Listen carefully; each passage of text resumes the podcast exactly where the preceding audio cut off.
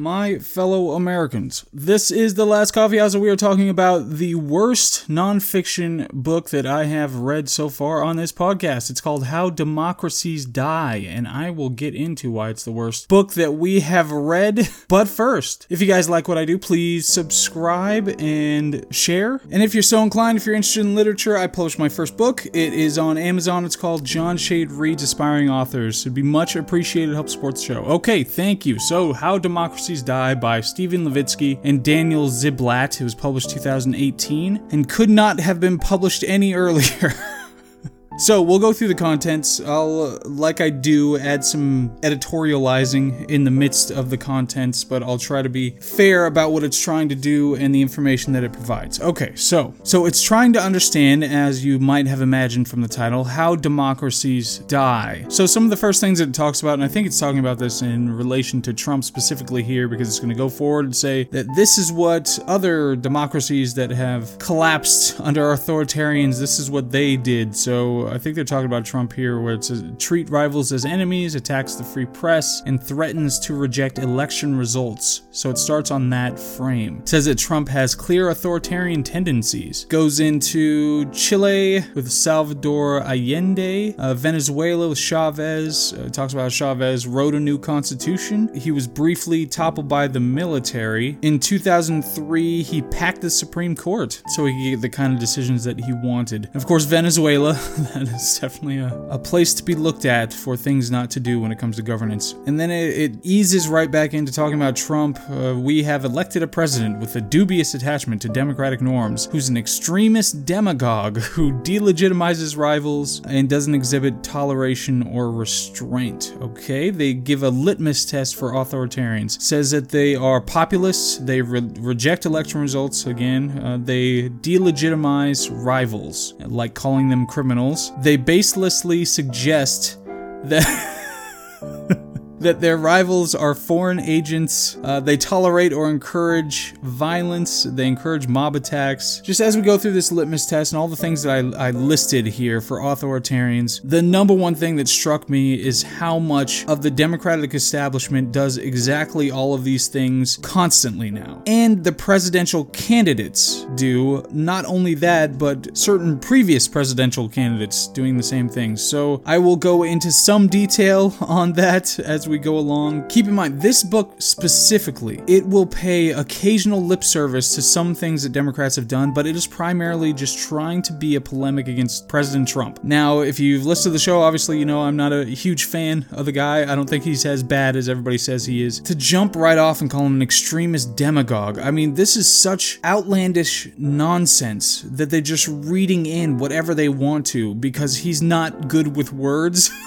I always do this whenever I talk to somebody in person and they go on a diatribe about how terrible Trump is. I say, okay, well, so what policies has he enacted or supported? What executive orders, etc., has he? What has he done that is exhibiting this extremist demagoguery? And they're like, they always revert to, oh well, he was hasn't done really much. It's what he says and how he acts and his personality. I just want Democrats to wake from this fever dream that they just want to because they lost an election that was clinched uh, because it was supposed to be representative of everything moving forward and them winning everything uh, and have another eight years of, of a Democratic president. Just because they're so frustrated with that having happened, they're having this emotional reaction where they get to just throw out all this crazy nonsense and not have arguments or anything to back it up. So, just by way of a quick survey, uh, I just want to make sure that we're clear that all of these things have been perpetrated by the Democratic Party, not just during this administration, but previously, and especially during this administration. Reject election results. Obviously, most of the Democratic establishment has been saying that Trump was illegitimately elected from the beginning. Hillary Clinton, to her credit, actually, she did only said that if Russian interference were kind of more demonstrated, then she'd question the election results. However, she did explicitly question the election results of, of Stacey Abrams and how she lost. She said that was absolutely an illegitimate election. And now you have a Democrat Democratic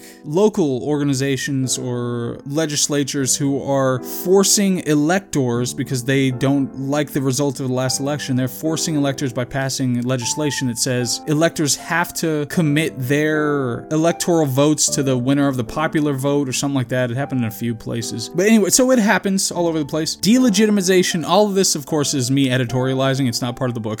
Delegitimization of rivals. Oh my gosh, are you kidding me? I mean, this is the most extreme delegitimization of a rival that I have ever seen when it comes to calling him a Russian agent for the extent of a two year investigation that brought up nothing. Unbelievably ridiculous to say that this is some kind of a one sided thing, that Donald Trump is the only one who delegitimizes his rivals. It's the kind of rhetoric that they've been using and has been escalating for decades now. It's not something that's a new development with Donald Trump, and it's been on both sides. It's just a, a constant incremental escalation that is going to happen in this kind of a system, and we don't know if if there's a better way to do it, but there's not much you can do about that unless we can get rid of the whole polarization issue, which has been growing as well for a long time. Did we talk about we talked about the big sort, right? Did we go over that book altogether? I've read it and it had some important points, but I can't remember. But it talks about specifically how demographic trends are contributing to polarization because people are clustering based on their political ideology. So when you have that happen and then you have that echoed in things like social media, then people can just egg each other on into being more extremists on their political side. So, okay, uh, like basically suggest they're a foreign agent, obviously. Russiagate for two and a half years and nothing, it was a big nothing burger, as what's his name said. There was, there was nothing there, and yet still it was constantly shoved down throats by the American media, by representatives in Congress. I mean, just constantly. So, toleration or encouragement of violence when it came to violence. I mean, obviously, there are tons of violence against Trump supporters in general. Uh, major representatives like AOC explicitly would not condemn, when she was asked point blank, would not condemn the firebombing of the ICE facility after she made her concentration camps comment. Oh my gosh, concentration camps. But there, there was no widespread when all the Trump supporters right after the election and thereafter, when they were being assaulted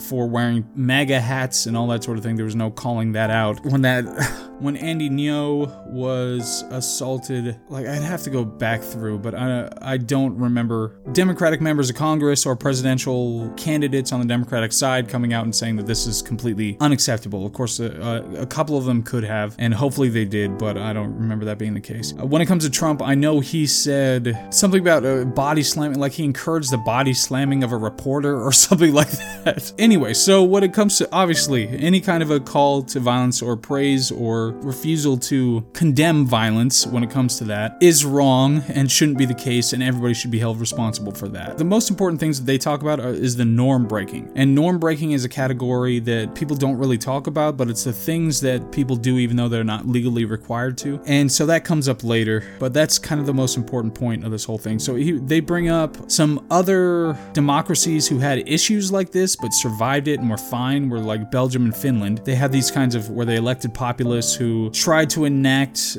authoritarian measures, but it didn't work. There were other uh, authoritarian. Oh, this is like talking about America and some people who showed up in America over the past hundred years. But there's Father Coughlin he was during the 1930s. He had an estimated 30 million listeners on the radio who tuned into his weekly broadcast. He was forced, forced off the air in 1939 because of his pro fascist and anti Semitic rhetoric. Huey Long, he was called the Kingfish. He flouted law. He said, I'm the Constitution just now. He called to redistribute wealth, and he was eventually assassinated. So this was kind of a pocket of lawlessness, authoritarianism in the United States. There's McCarthy, obviously, and everybody knows what McCarthy did. And we seem, I mean, it's so funny how history repeats itself. I mean, now everybody's a Russian agent. Like Tulsi Gabbard was called a Russian agent for having destroyed Kamala Harris.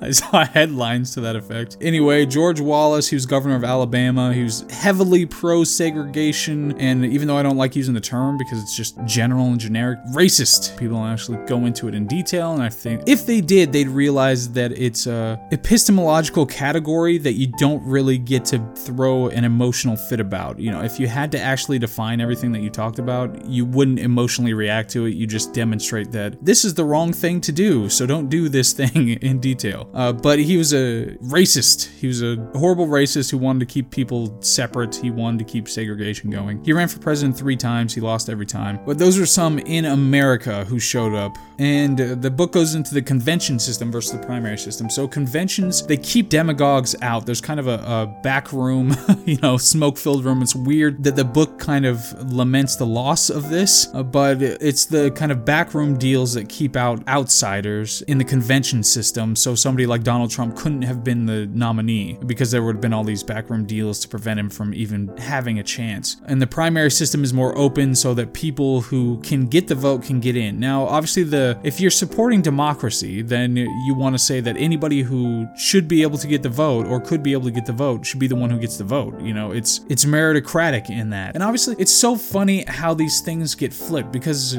on the one hand, you would want to think that it's a system that perpetuates itself and keeps the people who are there, who are already there, getting keeps them getting richer and not doing much and keeps them getting reelected. So you'd want to break up that system or have a mechanism to do that so they couldn't just sit on their laurels and keep taking the money, the government's, you know, the taxpayers' money. But here they're saying that no, well, we wish that we could we could keep the system insular uh, so we wouldn't be able to do that so they could just keep doing all their backroom deals and it's it's ridiculous. As is trump said doing the whole birther thing when obama was president that was absolutely ridiculous. So a fair game for sure calling that nonsense out. But trump didn't get he didn't get any party endorsements but he still got the nominee. Uh, there were a lot of republicans that attacked him especially in the beginning and there was a whole big never trump movement. So the authors are using this to say look this was an outsider he shouldn't have gotten the nomination. But again, if you're really pro democracy, uh, then you would let this kind of a thing happen. And it's it's a testament to kind of the integrity of the Republican Party that they actually did let this happen. I was talking in a, a group at some point, and one of the people said that they had methods that they could have just put in extra requirements for somebody to be a Republican, you know, run as a Republican in the in Demo- in the Republican primary. Uh, but they didn't do it, and they should have. But again, I mean, if you're pro democracy, why would you try to do that? That seems so shady. Anyway, so they say, yeah, he's positive on all the measures of the litmus test for an authoritarian. He, he questioned the legitimacy of elections, of the election, which he said at some point that he would, if he lost, he would question it. He questioned the legitimacy of his rival. And I bet, I guarantee that if he hadn't said that, then Hillary Clinton would have come out super hard against the result of the election and maybe would have, there would have been lawsuits involved. He tolerated or encouraged violence there was also that video of him beating up CNN that somebody tweeted. like they put C- he was it was where he was in WWE or whatever, and he was like beating up somebody, and somebody had put CNN on the face of that guy. And didn't they like dox that kid who made that video and threaten him with a lawsuit or some nonsense? Oh my gosh, I cannot believe how media is so, so insane at this point. But anyway, so that seems like an encouragement of violence. Of course, it's not equal on both sides. They don't say like, oh, everybody who says I'm going to punch Trump in the face, we're going to say that's an encouragement of violence. You know, anybody who calls him Satan Hitler and says he's the worst thing to have ever happened to the country, we're to say that's an encouragement of violence. No, they don't do that. It's not equal. I mean, that's a parody, that's an obvious parody, and he's the WWE president, so it's questionable. The big the big thing that he said that should be bothersome when it comes to legitimizing violence or encouragement of violence is is the whole body slamming a reporter thing. Uh, that shouldn't be said and that should be called out roundly. But when it comes to other encouragement of violence, he has said the right things at various times and he hasn't explicitly said, "Okay, okay, well, we need to, you know, go out there and do violent things, my minions, and,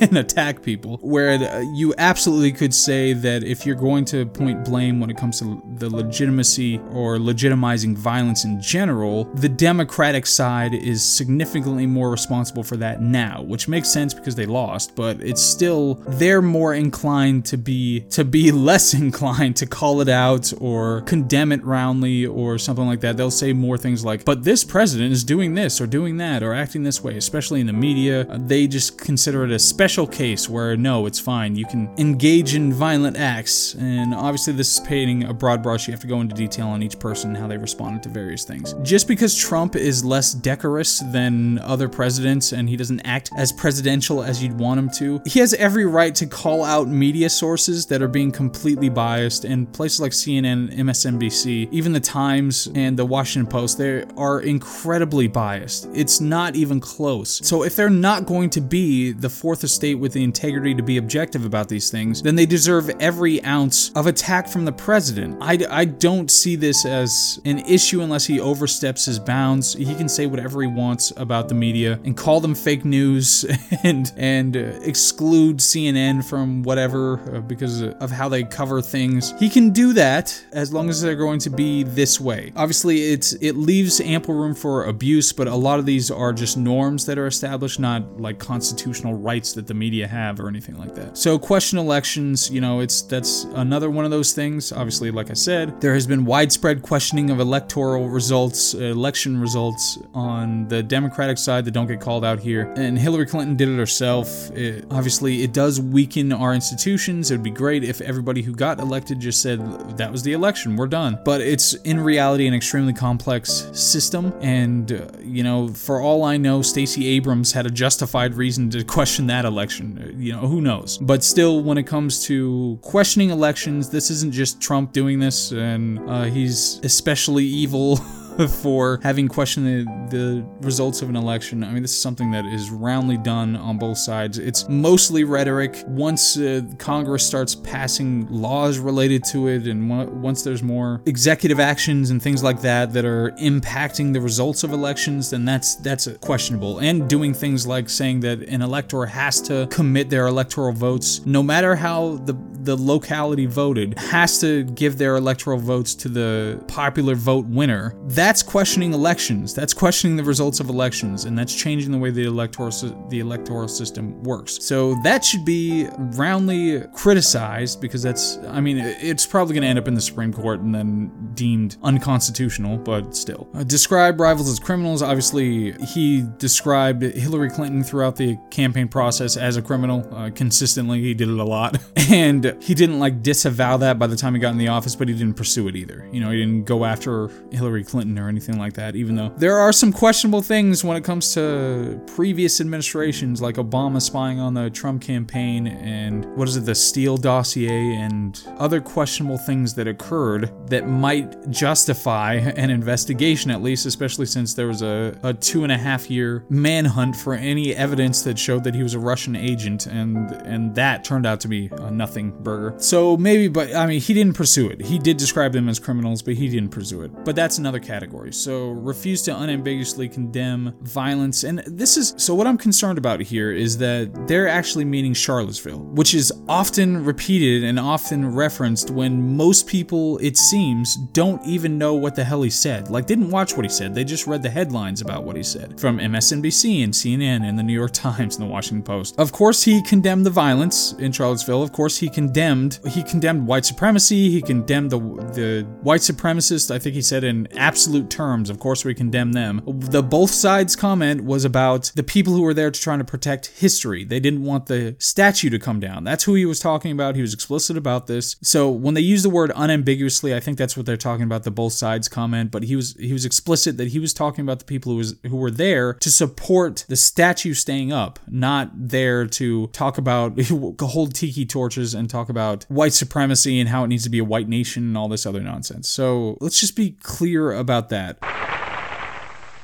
Friends, go in and see the DeSoto Plymouth dealer tomorrow. And when you do, tell him Groucho sent you.